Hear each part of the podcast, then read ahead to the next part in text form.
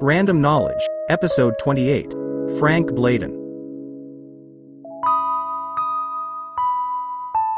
Air Vice Marshal Francis Masson Bladin was a senior commander in the Royal Australian Air Force.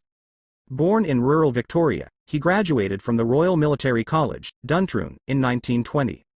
Bladin transferred from the Army to the Air Force in 1923 and learned to fly at RAAF Point Cook, Victoria. He held training appointments before taking command of No. 1 Squadron in 1934. Quiet but authoritative, he was nicknamed Dad, in tribute to the concern he displayed for the welfare of his personnel. Ranked wing commander at the outbreak of World War II, by September 1941 Bladin had been raised to temporary air commodore. He became air officer commanding Northwestern Area in March 1942, following the first Japanese air raids on Darwin, Northern Territory. Personally leading sorties against enemy territory, he earned the United States Silver Star for gallantry. In July 1943, Bladin was posted to No. 38 Group RAF in Europe, where he was mentioned in dispatches. He was appointed a commander of the Order of the British Empire the same year. Promoted acting air vice marshal in 1946, Bladin was among the coterie of senior officers who helped reshape the post-war RAAF. His roles in the late 1940s and early 1950s included Chief of Staff of the British Commonwealth Occupation Force in Japan, Air Officer commanding Eastern Area, and Air Member for Personnel. Appointed a Companion of the Order of the Bath in 1950, he retired to his country property in 1953. He was active for many years in Veterans Affairs before his death in 1978 at the age of 79. Early career Frank Bladin was born on 26 August 1898 in Korumburra, Victoria, the youngest son of engineer Frederick Bladin and his wife Ellen. Educated to junior public level at Melbourne High School, he sought to join the Australian Imperial Force during World War I. His parents refused their permission, and he instead entered the Royal Military College, Duntroon, in 1917. Graduating in 1920, Bladin served for the next two years in the Australian Army, including 16 months seconded to the Royal Field Artillery in Britain. He transferred to the recently established Royal Australian Air Force as a flying officer in January 1923. Undergoing pilot training at Point Cook, Victoria, he was one of five former Army lieutenants on the inaugural RAAF flying course, all of whom had left their original service at least partly because of poor career prospects in the post-war military. One of Bladin's other classmates on the course was a 1919 graduate of the Royal Australian Naval College, Sub-Lieutenant Joe Hewitt. During 1925–26, Bladin was in charge of running Citizens Air Force pilots courses at No. 1 Flying Training School, Point Cook. Having been promoted to flight lieutenant, he married Patricia Magennis at Yass, New South Wales, on 20 December 1927. The couple had a son and two daughters. Bladin was posted to Britain in 1929 to attend RAF Staff College, Andover, and wrote an article on Empire Air Defence in 1931 for Royal Air Force Quarterly, one of the few published pieces of work on air power produced by RAAF officers in the pre-war years. Promoted to squadron leader, he took over as commanding officer of No. 1 Squadron from squadron leader Frank Lucas in April 1934. Bladin found that the unit, flying Westland Wapitis and Hawker Demons out of RAAF Station Laverton in Victoria, had not operated under field conditions away from its brick hangars and concrete tarmac since its inception some eight years previous. He proceeded to change this, deploying the squadron 300 miles away to Cootamundra in rural New South Wales, where he borrowed a portion of a sheep station from a friend so that the pilots could carry out their bombing practice, over a two-week period commencing in late November 1935. After completing his tenure with No. 1 Squadron in December 1935, Bladin was appointed officer commanding cadet squadron at No. 1 Flying Training School. He modeled the squadron's training course on that of Duntroon, Foreshadowing instruction at the Air Force's own Cadet Institute, RAAF College, which would be established in 1947. On 12 March 1937, he was promoted to wing commander. World War II Bladin's first posting following the outbreak of World War II was as Director of Operations and Intelligence at RAAF Headquarters, Melbourne, in March 1940. Promoted to Group Captain in June, he became Air Officer commanding Southern Area in August 1941 and was raised to acting Air Commodore the following month. By the 1st of January 1942, Bladin was serving as Assistant Chief of the Air Staff, charged with readying air bases and putting into effect plans for the Empire Air Training Scheme. He took over as Air Officer commanding Northwestern Area on the 25th of March that year.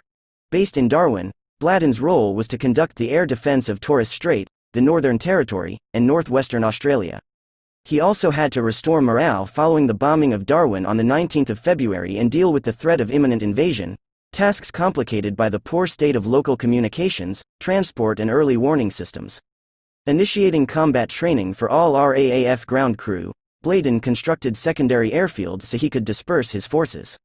He became, in the words of historian Drive Alan Stephens, the RAAF's outstanding area commander of the war, and earned distinction as the first Australian decorated by the United States in the Pacific Theatre of Operations when he was awarded the Silver Star for gallantry.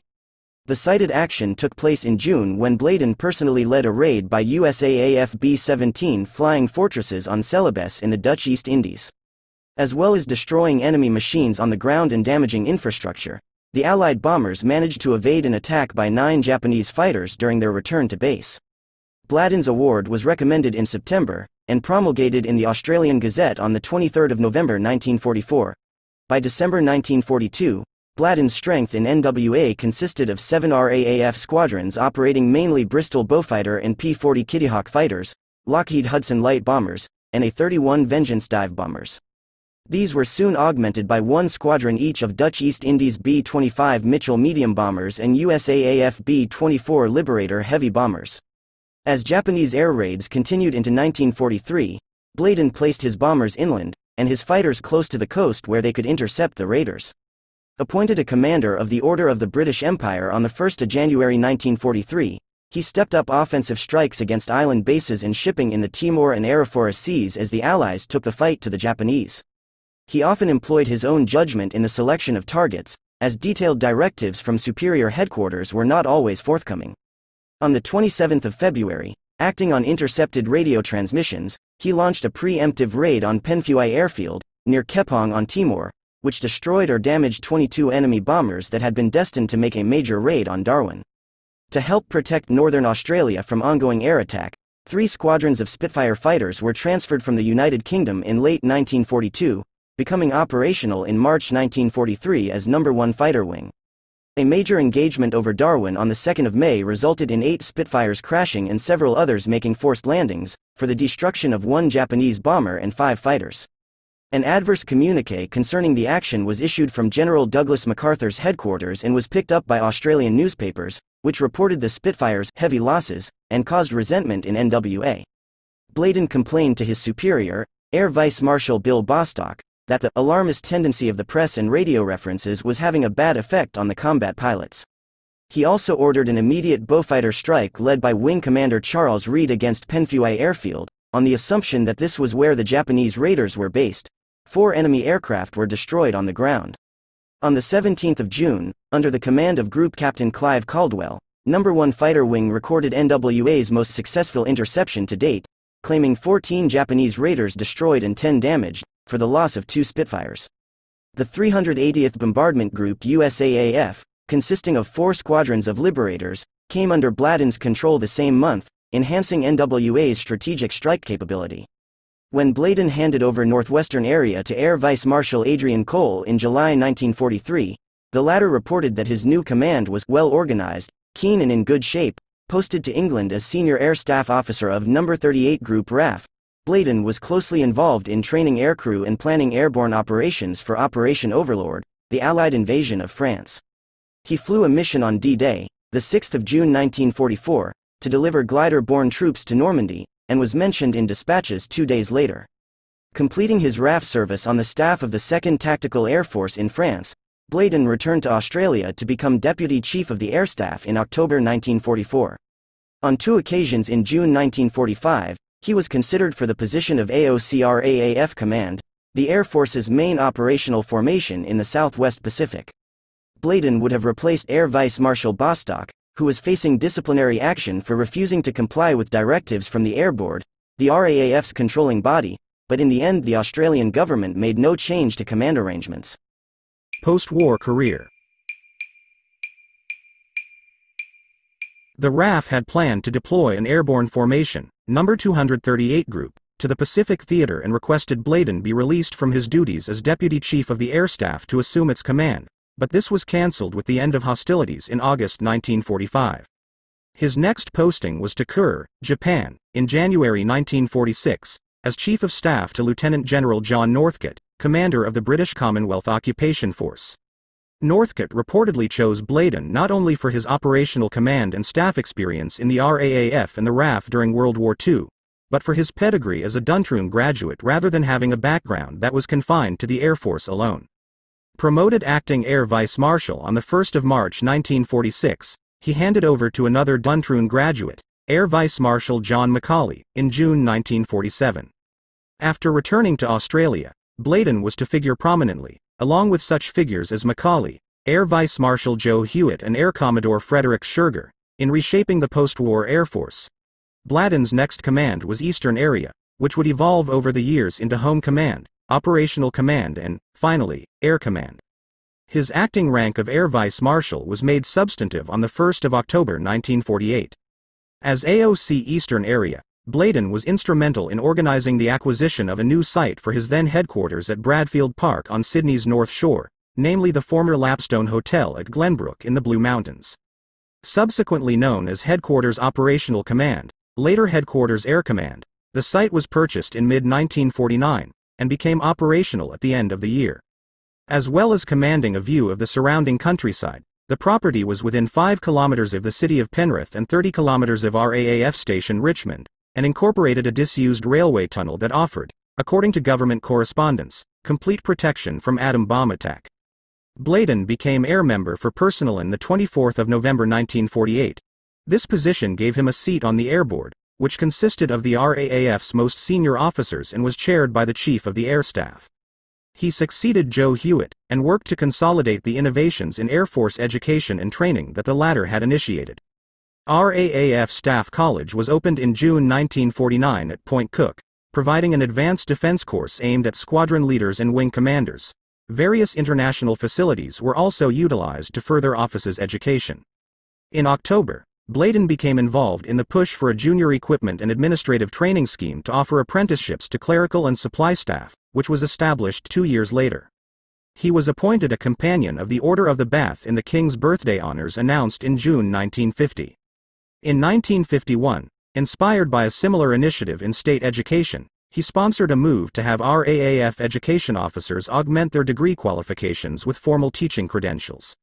Over the following year, in response to increased demands for aircrew to meet Australia's commitments to the Malayan emergency and the Korean War, pilot training was broken out from a single all-encompassing course at Number 1 Flying Training School in Point Cook, Victoria, into separate courses at the newly formed Number 1 Initial Flying Training School at Archerfield, Queensland, Number 1 Basic Flying Training School at Uranquinty, New South Wales, and Number 1 Applied Flying Training School at Point Cook. Later life Bladin retired from the Air Force on 15 October 1953, and was succeeded as AMP by Air Vice Marshal Val Hancock. Shortly after leaving the Air Force, Bladin donated an eponymous trophy for the service's best performing Avro Lincoln unit in bombing and aerial gunnery competition.